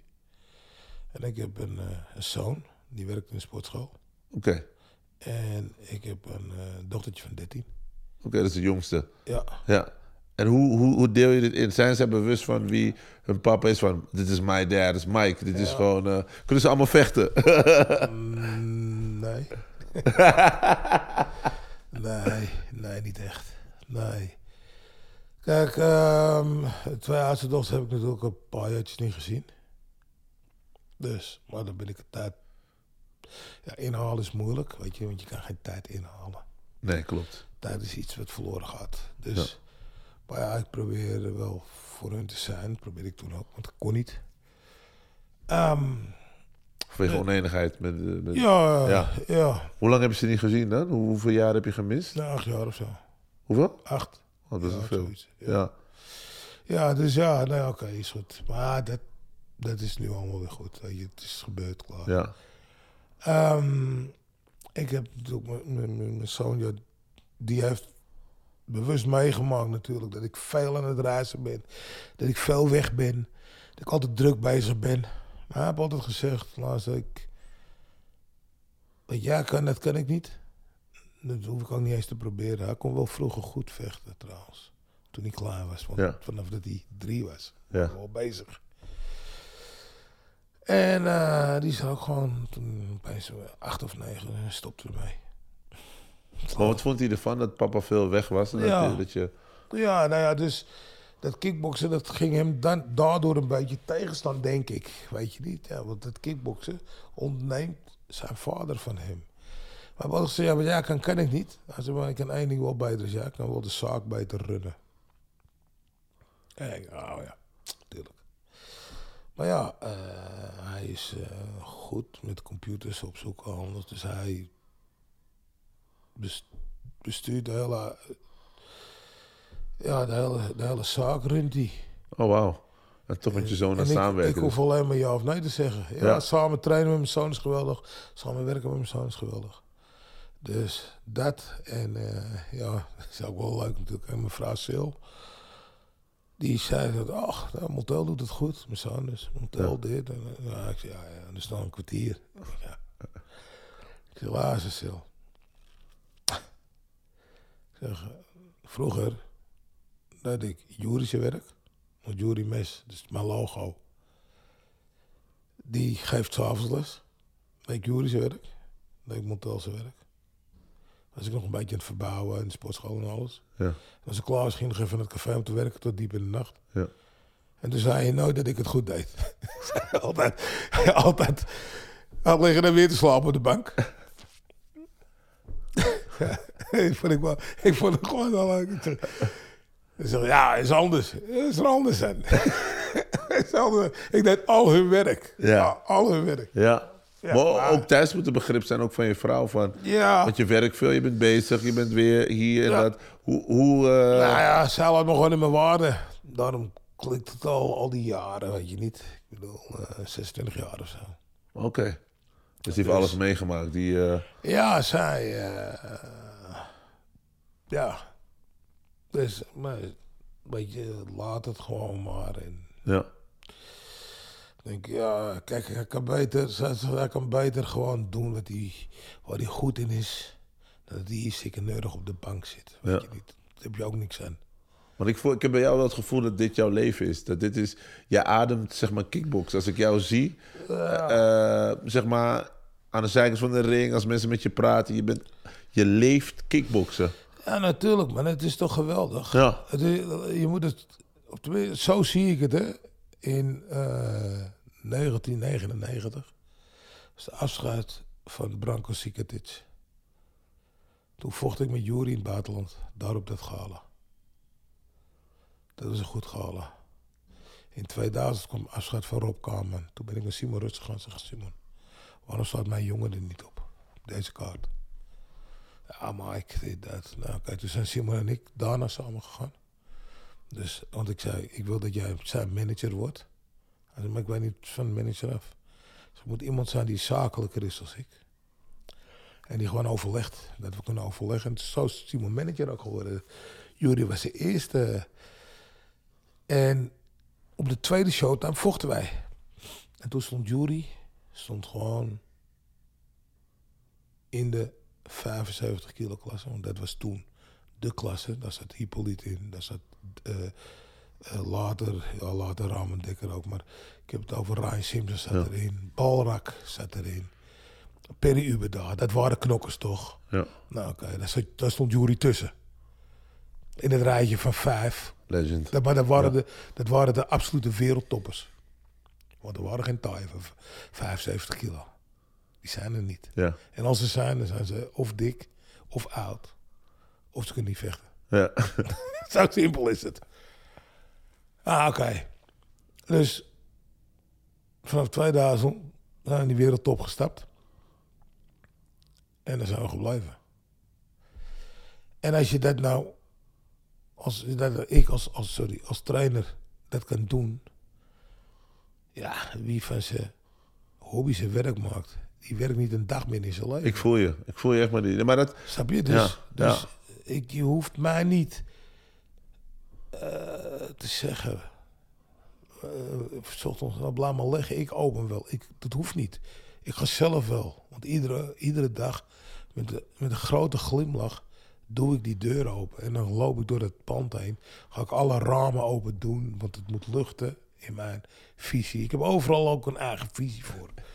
Ja, snap je? Dus dat is, Daarom heet het ook Mike's Gym en niet een of andere rare naam. Het is allemaal volgens mijn visie. Ja. Alles moet één zijn. Nou, oké. Dus dan ga ik de raam open doen. Kijken. Nou, oké, is goed. Eh, meestal heeft eh, Frits, gabber, die heeft s'avonds heeft die afgesloten. Die zet alles weer alsof, alsof er niks gebeurd is die dag. Ja. Weet je, dus iedere dag kom je in de... Eh, ik doe alleen de raam open en dan is hij weer fris. Snap je? Dus ja. Dat is Mike's philosophy. En, en, en, en nu binnenkort weer een, eh, weer een uh, gloriepartij over een paar dagen. Ja. Ehm, Weer tegen Rico. ja. nu, heb je, nu heb je Cookie. eh. Ja, hij maakt heel veel kans. Je hoort iedereen ook op straat zeggen van... dit kan het moment zijn dat Rico kan vallen van zijn troon. Ehm, hoe zie het- jij dit? Nou, eerst was het niet zo, toch? Ik hoorde niet zoveel van die cookie en dit en dat. En nu heel langzaam Ja, voel je de boel een beetje kantelen. Nou, voor mij is het heel simpel. Ehm, als ik niet in hem geloofd had, had hij nu niet bij Glory gestaan. Daar begint het al mee. hoe bedoel je? Nou, het is heel simpel. Kijk, eh, Cookie. Die, die, die, die kwam als sparringspartner voorbij daar. En die deed nooit wat terug. Ik zei ja, zulke sparringspartners wil ik ook wel hebben. Toch? Jongens die niet terugslaan. Ja. Ben ik ook de hele dag mee. Ja, toen gingen we praten. Heb je het weer. En toen ben ik langzaam met hem aan de slag gegaan. Twee jaar geleden precies werd hij Nederlands kampioen. Voor het eerst. In Den Haag. In de bokschool. Even daarvoor vochten we onze eerste partij. Misschien 2,5 jaar, misschien twee jaar en drie maanden in België. Dennis Krauwel belde hem op. Hij zegt, Mike, ze zoeken een zwaargewicht. Heb jij er nog een? Ik hij zit toevallig naast me. En toen reden we, dat was op donderdag. Vrijdag reden we naar België toe. Zaterdag vechten en zaterdagavond meteen weer terug. Nou, en nu staat hij om de zwaargewichttitel te vechten. Nou, in de tussentijd ben ik natuurlijk met Robbie, de matchmaker, aan het praten. Ik zei, nou, ik heb een nieuwe zwaargewicht voor je. Ja, wie dan? Ja, een rare naam. Ik kan er niks aan doen, ik heb hem niet gegeven. Dus, eh hij, eh, ja, dus hij ontwikkelt zich steeds weer, steeds beter. Gaat mij beter begrijpen. Dus ja, en opeens is daar een toernooi. Ja, wil Cookie meedoen, tuurlijk. En de winnaar vecht tegen Plasiebad. Oké. Nou, we gaan wel om te winnen, maar we denken niet dat we winnen. Dat is wat er gedacht wordt. Maar ik zeg, maar als, als ik niet denk dat je kan winnen, dan het toch raar zijn als ik je aan de ring gooi. Ja. Snap je? Ja. Want ja, ik zeg, ja, ik kan het toch voor het geld doen. Maar dat, dat doe je. je ja, luister, natuurlijk, weet je, je moet verdienen. Dus, maar je gaat niet iemand ergens ingooien dat je toch zeker weet, dat, dat, dat gaat niet goed aflopen. Maar twijfelde hij zelf aan zijn eigen kunnen tegen Hij zelf niet. Ja. Hij zelf niet, maar aan mensen om heen. nou, Wat doe je nou met hem? Waarom nou? Nou, dan ging je er toernooi in. En toen eh, was eerst uh, Tavares er ook nog in. Die ging eruit. En opeens kwam eh Wilnis. Jafar. En ja, nou ja, dat is gewoon een geduchte vechter. Ja. Hè? En er is niet iemand aan die... Die man is niet klasserig. Die neemt niet twee klappen en zegt, nou, ik stop ermee. Dus nou ja, tegen die, tegen die Wilnis. Nou, die Wilnis eruit. En daarna stond hij tegen die, eh hoe heet die ook weer, die Turkse jongen. Uh, ik kom zo op zijn naam. Rode Turk. En, maar die man die heeft een kop van graniet. En die slaat ook nog eens een keertje hard terug. Ja. Hij heeft niet de meeste conditie, ja. maar hij doet het wel. Ja. Nou, oké. Nou, die slaat hij er ook even uit.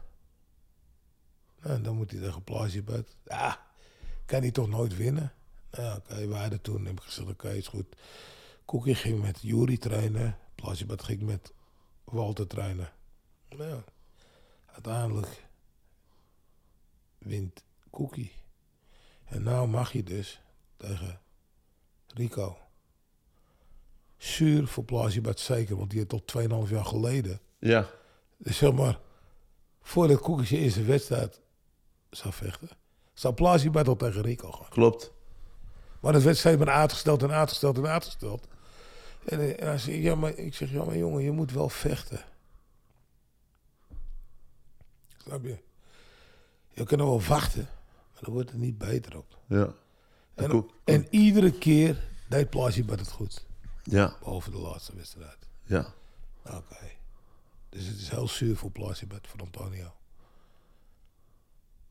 Want dat is ook een hele lieve jongen. Ja. Ja. Als ik, ja. Dat is mijn eh, gevoel ook bij hem. Als ik hem zo zie. Hele gepassioneerde guy. Ah, ja, tuurlijk. Hij is leuk. Ze hebben, hij is leuk. Hij Ja. is aardig. Het is- eh, die kwam ook bij mij trainen. Dus een, een- een gemeenschappelijke eh, kennis van ons, Miro, die zei: Ik heb een jongen voor jou, Antonio Plasibet. Dan kwam hij en eh, nou, wij trainen, trainen en doen. En opeens zeg ik: ah, Luister, jij kan tegen die, eh, tegen die Noorden Mahadin. Vind je dat wat? Kijk eens een wedstrijd van hem. Nou, kijk. Ze kan je tegen hem vechten? Ja, is goed. Ja. Hij zegt, eh, hoeveel weken heb ik nog? Ik zeg, nou, weken. Dan was het donderdag. Ik zeg, eh, dinsdag eh, moeten we om half elf op het Centraal Station gaan, want we pakken de trein naar, naar Parijs. En, hoe heet het? Het is heel simpel. Of niet moeilijk om te doen. Ja. Zaterdag vecht je. En zo zaterdag, nee, ik zeg zaterdag over een week, dus je hebt nog even de tijd. En wij gaan dus eh naar, hoe heet het toe? Wij gaan dus naar Frankrijk toe. Ja. Hij is heel stil. Hij heeft- zo'n tassie. Zo'n tassie. En dan zo, hield hij zijn handvaten vast. En overal waar ik liep, liep hij achter mij.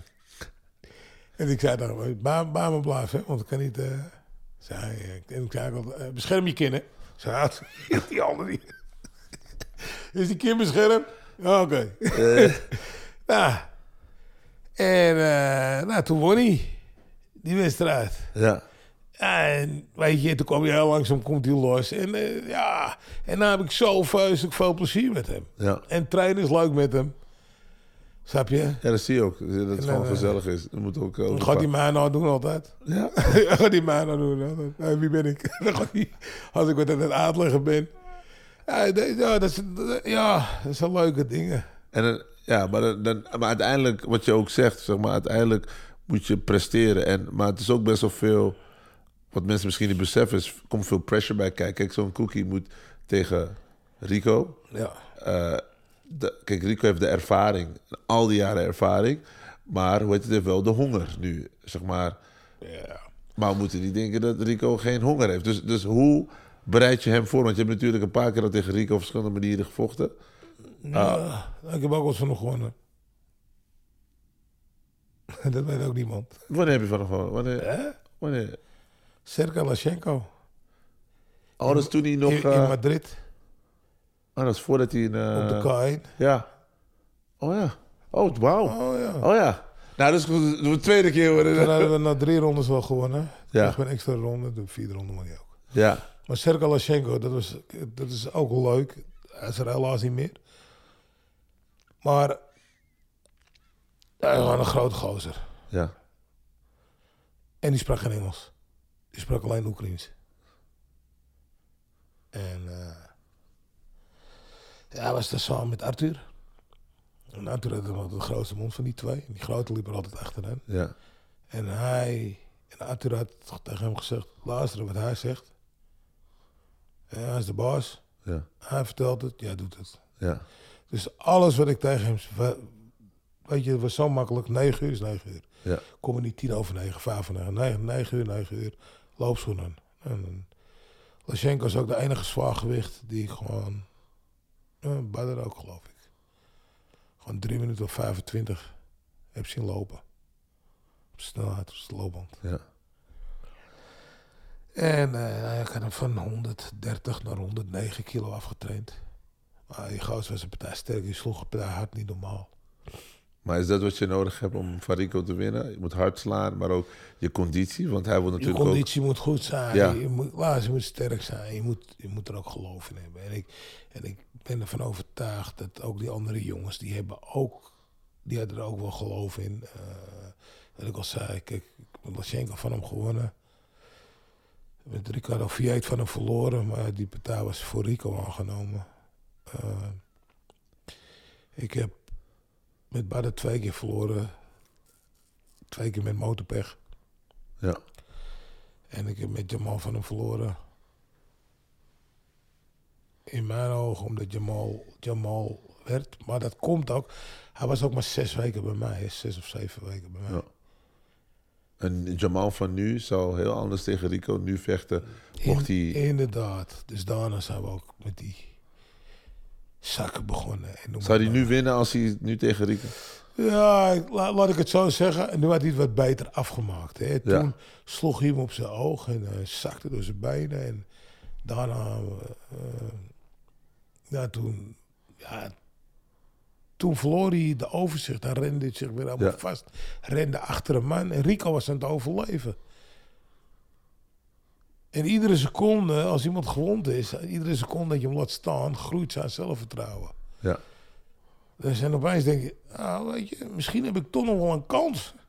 En opeens, Ja. en opeens denk ik, ah, wacht even, deze ga ik winnen. ja. Ja. Ja, maar nu, nu wordt gezegd bijvoorbeeld dat Rico heeft lang niet meer gevochten. Dus ja. het eh, ringroest, dat dat eh, een rol kan spelen. Ik denk sowieso dat hij het nog steeds in zich heeft. Ik bedoel, ik denk dat hij ook gebrand is om kampioen te blijven voor tien jaar. Hij nu wint, is het tiende jaar toch? Ja, we zitten ook een paar jaar eh, corona, corona tussen. Hè. Oh ja, zo- ja, En ja, een jaartje geblesseerd is vier. ja. En zo kun je nog wel een paar noemen. Snap je? Maar, Maar, ja. maar luister, eh, met andere woorden, het is een hele opgave. ja. Het is een hele, het is een hele prestatie wat hij neergezet heeft. Dus ik steek het, ik veeg het niet zo even van de baan Ja. af, weet je niet. Maar ja, kijk, luister, ik kan natuurlijk ook vertellen hoe geweldig hij wel niet is. En als we dat dan eh, van een half uurtje doen met z'n tweeën, dan loop ik zo meteen de deur uit en zeg ik, nee, ik, eh, ik kom zaterdag niet hoor. Ja. Maar als we het gewoon een beetje zien voor wat het is. Ja. Dan blijft het ook maar een mensen zijn, toch? Ja, so if it bleeds, you can, you can kill it. maar Zo simpel is het. En het is eh, geweldig wat hij gedaan heeft. Ook in een tijd waarin het zwaargewicht niet zo op een hoog vaandel stond. Dus hij heeft het wel even in leven gehouden. Aan de andere kant is, weet je, laat ons gewoon doen wat wij moeten doen. Dan komt de rest van het wel goed. Want als Osar als Cookie wint, dan wordt het wel een... Dan verandert alles, zeg maar. Dan, dan, dan, Ja, als Cookie wint, dan, eh, dan wil je, denk ik...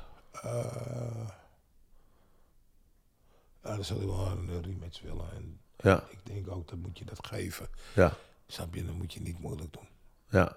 Want hij heeft ons ook de kans gegeven. Hij had ook kunnen zeggen, ik vecht niet tegen hem. Het is een opportunity. Het is zeker een... eh, Tuurlijk. en, en, Snap en, en, hij, was, hij was iets happiger achteraf om te vechten tegen Cookie en tegen Plasibat. ja? Ja, Ik, ik denk het wel. Ik denk het wel. Maar ja, kijk, laatst, hij was ook geblesseerd. Dus als Cookie, als het andersom had geweest, Ja. had hij ook niet kunnen vechten. Dus ja, ik vind ook als je geblesseerd bent, moet je sowieso niet... een paar je- keer uitgesteld. Ja, En eh, ja, oké. Ja, daar kunnen wij niks aan doen. Daar kan hij niks aan doen. Hij had liever ook gevochten. ja. Snap je?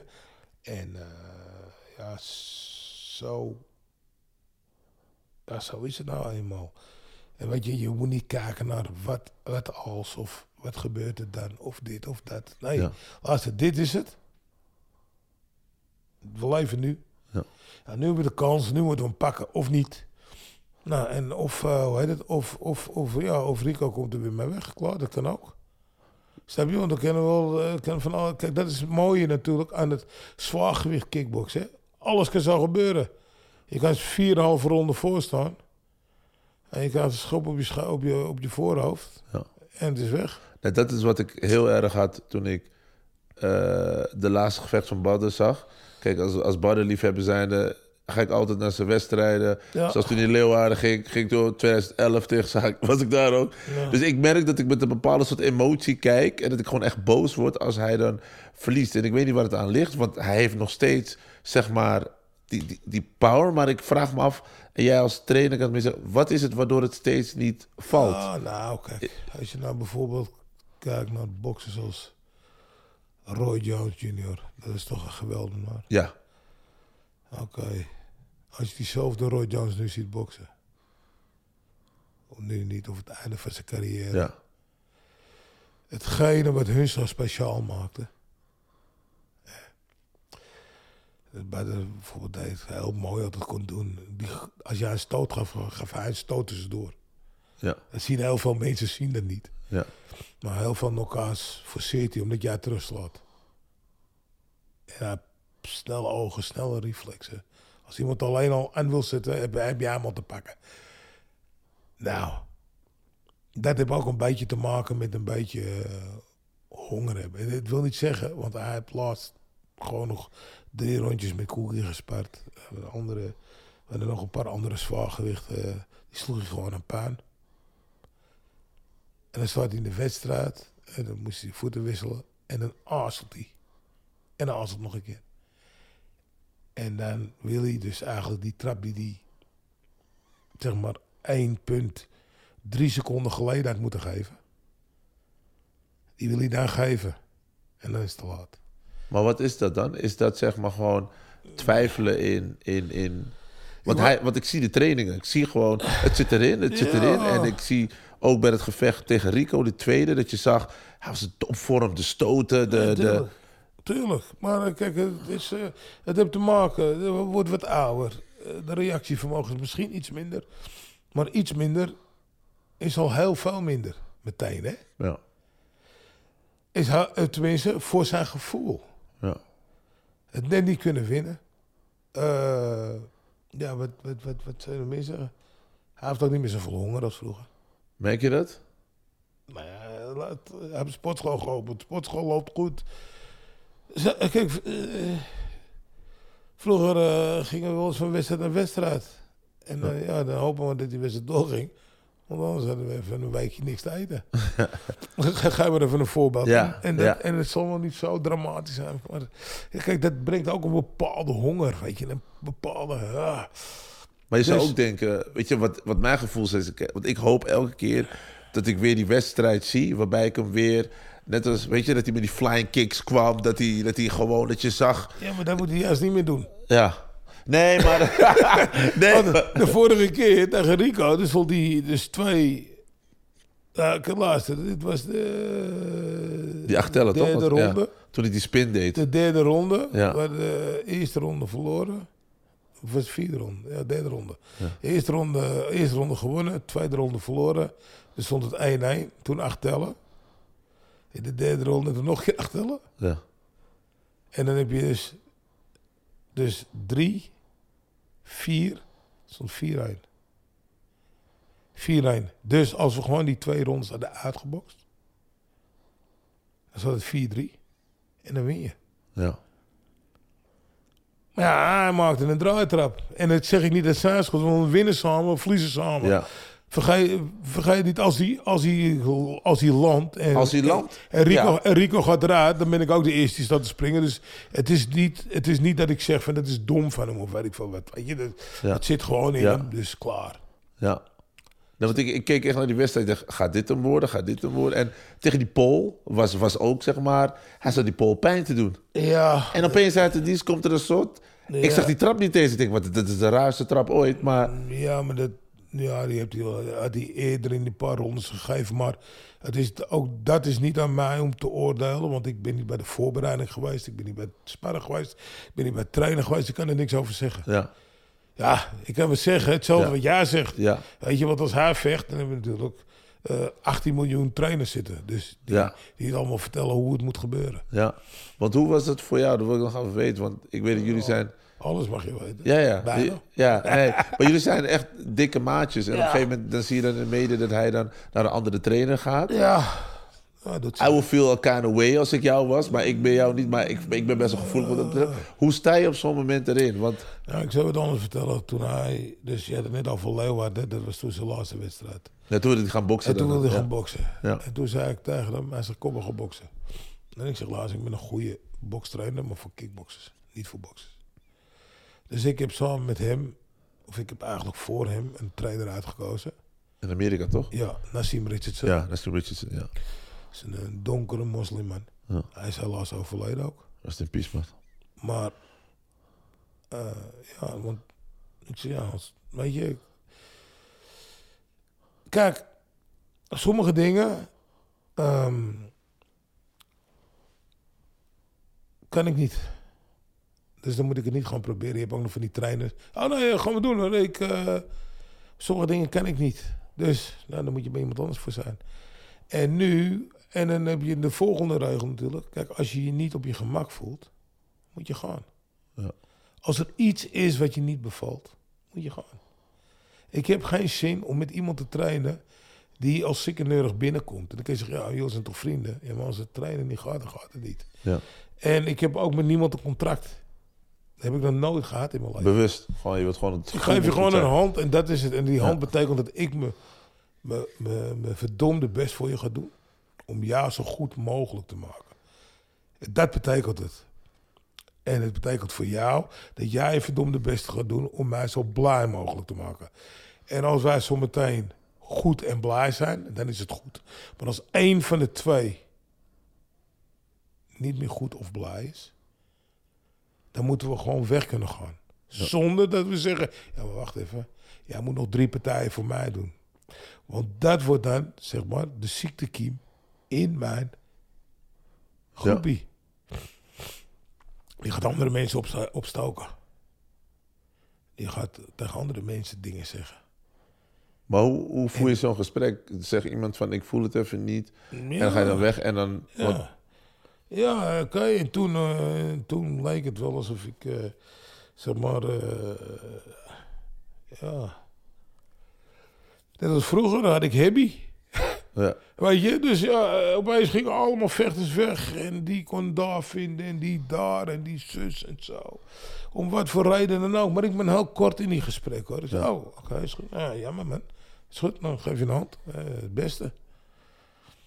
Klaar. En ik hoef het er niet altijd mee eens te zijn. Maar ik hoef ook niet te discussiëren. Ja. En ik hoef er ook niet over te zaken. Snap je, het is hetzelfde als met voetballen. Weet je niet, als, iemand uh, schaadt een flaat penalty. Ja. En dan gaan ze allemaal tegen die schade lopen zeuren. Wat denken die schade dat zegt? Nu heb je een VAR. Maar toen vroeger had je geen VAR. En je zegt, oh ja, shit, maar je hebt gelijk. Penalty aan de andere kant. Ja. Nee, natuurlijk niet. Laatst als je weg wil, weet je, ga. Maar op een gegeven moment is hij teruggekomen. Wat was hetgeen wat hij weer terug bij jou zocht? Ja, Wat- terug en toen daarna weer weg. Ja, ja, ja, klopt. Hij ging, hij ging weer weg. maar wat, wat- ja. Want- En op een gegeven moment is hij teruggekomen. Heb je ooit getwijfeld om hem weer terug te nemen? Om weer de samenwerking weer ehm, voor te zetten? Maar kijk, luister. In het begin denk je natuurlijk van, nou, dat gaan we niet meer doen. Dan ben je, maar dat, dan ben je boos. Boos, verdrietig. Je? Ik bedoel. En eh, ja, het, het was dan zo. En dan opeens, dan belt hij weer. Maar het is nooit zo dat ze opeens weer voor je deur staan met een bos bloem of zo. Dat, zo werkt het niet. Eerst ze een WhatsAppje sturen. Hé, hoe gaat het? En ik beantwoord gewoon netjes. Gaan ze bellen, kan ik je bellen? bellen. Ja. En natuurlijk heel veel vechters heb ik ook niet teruggenomen. Maar ja, we hebben wel even... eh, Kijk, het is heel simpel. Hè. Ik denk dat hij niet... Hij is gewoon de meest populaire kickboxer ooit. By far. Zeker, 100. Snap je? En wat er ook gebeurt, stel als Ajax. En PSV kan acht keer achter elkaar kampioen worden, maar iedereen heeft het over Ajax. En als je overal ter wereld komt, kan je vijf keer de Champions League winnen. Zegt, hey, Ajax, Ajax, PSV wie? Klaar. En iedereen die ook maar over kickbox heeft het over Badr Hari. En Maar was dat, is het een soort zwak wat je voor hem hebt? Zeg maar, Ja, maar kijk. ik stond natuurlijk aan het roer. Toen Baddense letters in hoofdletters geschreven werden. Snap je? Het gaat over die K1-tijd. Snap je? Dus, ja, daar kent iedereen Badder van. En ik zal, dus dat is bij mij ook hetzelfde. Ik zeg bijvoorbeeld over Japan. Ja, ik ga verhaal vertellen over Japan. Dan zitten we hier morgen nog. Over zijn, kijk, dat moet je ook niet vergeten. We zijn ook heel veel, heel vaak en heel lang samen weg geweest. En dan zijn we gewoon met z'n tweeën. Of we waren met Melvin, we waren met z'n drieën. Dus je hebt voor de rest niemand. Alleen wij. Tegen de rest van de wereld. Kijk, het vroeg ik vertelde over de Glory. Of Golden Glory. Die hadden 15 of 16 zwaargewichten. En ik had... Showtime. Want ik was dus eigen van Showtime. Die nog een beetje met eh, melk in de pap te brokkelen had. Ik had Björn Breggy. Juri. Melvin Manhoef. En Badrari. Nou, Melvin, zwaargewicht ja en nee. Qua lengte nooit. Qua gewicht ook niet. Maar qua slagkracht wel. Dus wat gebeurde er dan? En ik had Björn Breggy. Die heeft het ook heel lang heel goed gedaan. En alleen die was aan blessure onderhevig. Die had altijd wat. Maar knokte gewoon. Die hoorde hem niet. En ik had Badder. En dus toen dat we ook bij Glory zaten, had ik een hele discussie in Chicago met, eh, met Cor en eh Raymond, Cor, Cor Hemmers en Raymond en nog een paar van die hoge pieven van Glory. En ah, Badder en eh, ah, die komt er bij ons niet in en dit en dat en zus en zo. En Raymond Daalde, die was dan wel een beetje aan mijn kant. Die was aan mijn kant. En dan zei ik, maar luister, is heel simpel.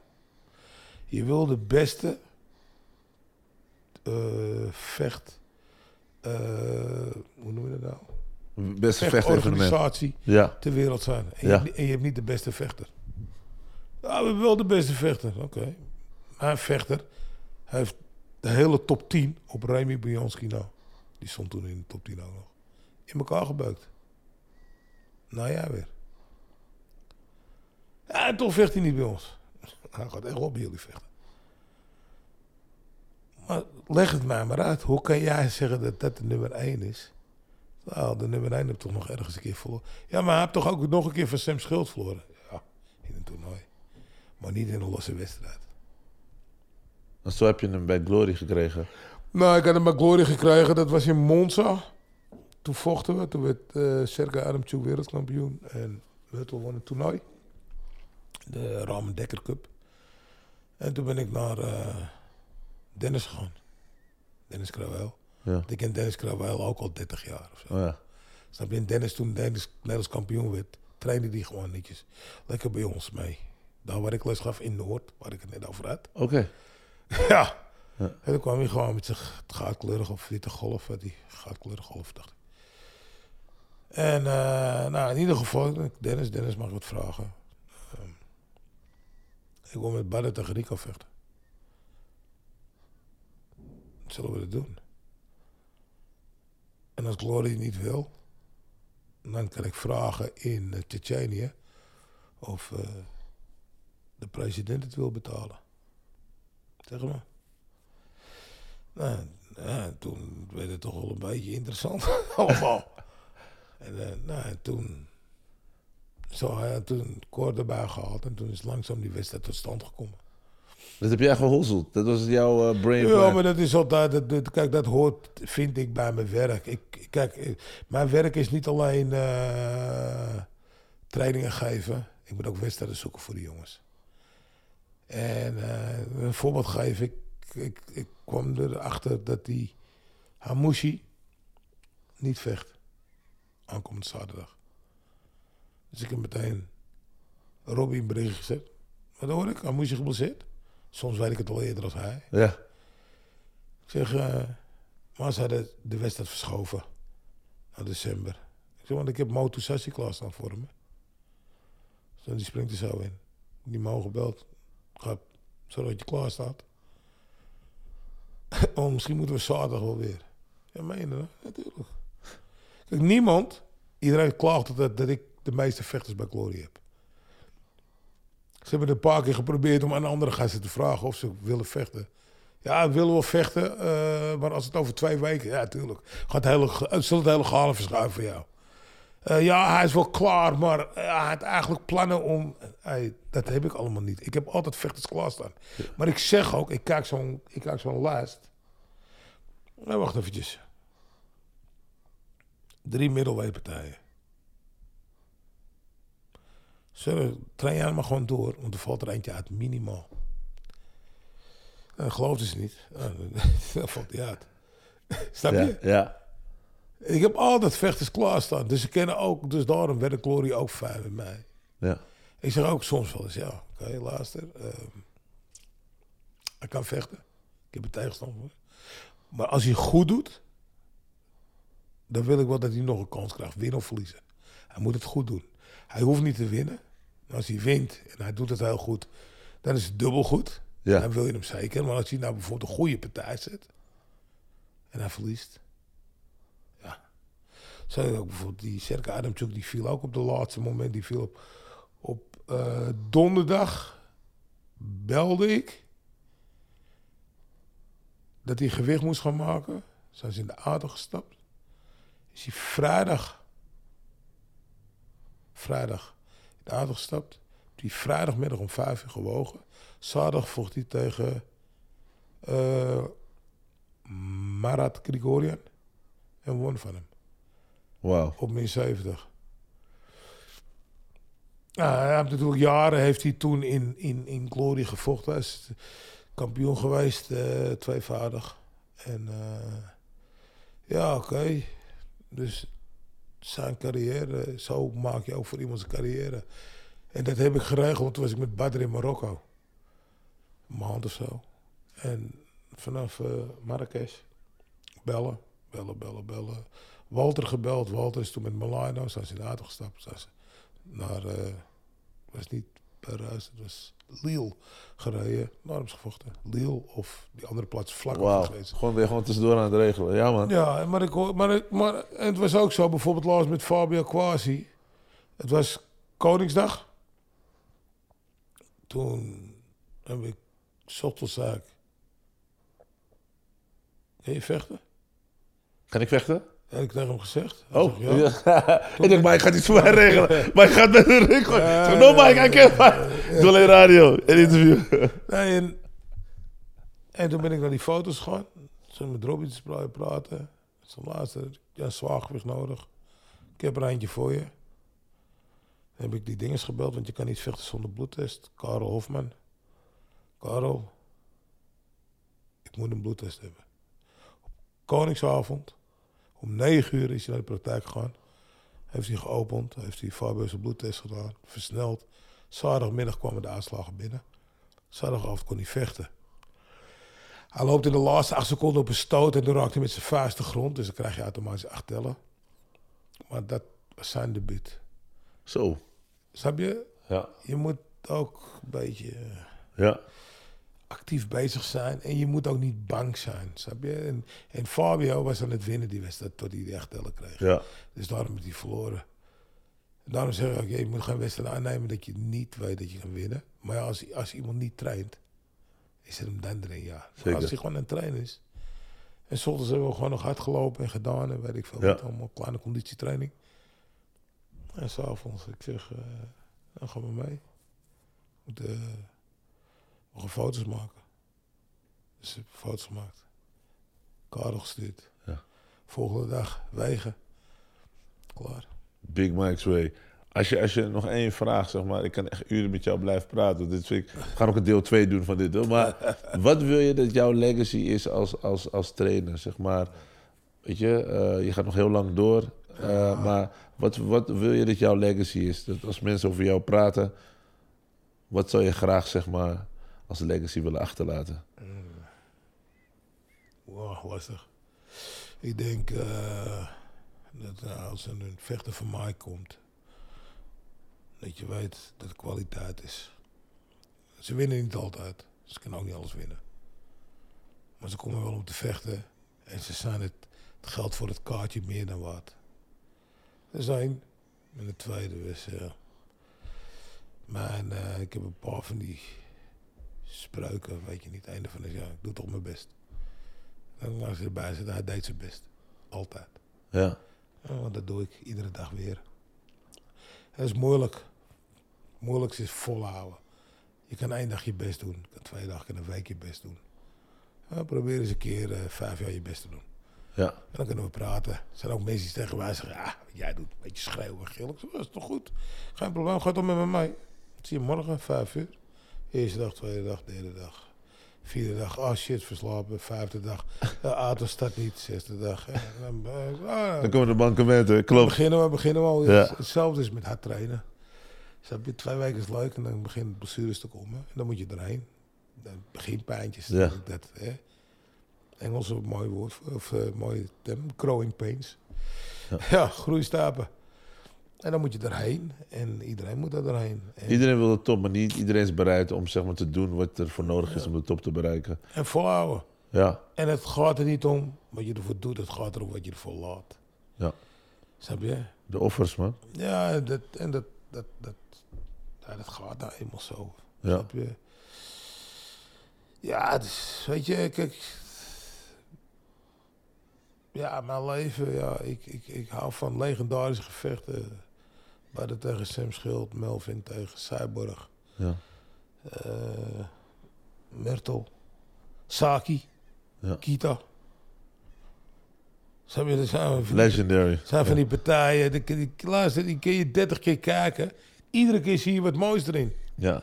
Die De gevechten zijn eigenlijk letterlijk de blauwdruk voor alle vechters die in de game willen komen. Die moeten dat kijken. Dat is net als bijvoorbeeld iemand die piano wil spelen. Je moet eens eh, Ja, Mozart, Beethoven, eh weet wel, Chopin, whatever spelen. Om te zeggen dat je kan spelen. Dus voor vechters Ja. moet je zeker dit gezien hebben. ja minimaal. Ja. Snap je al, dus, eh, Vet man.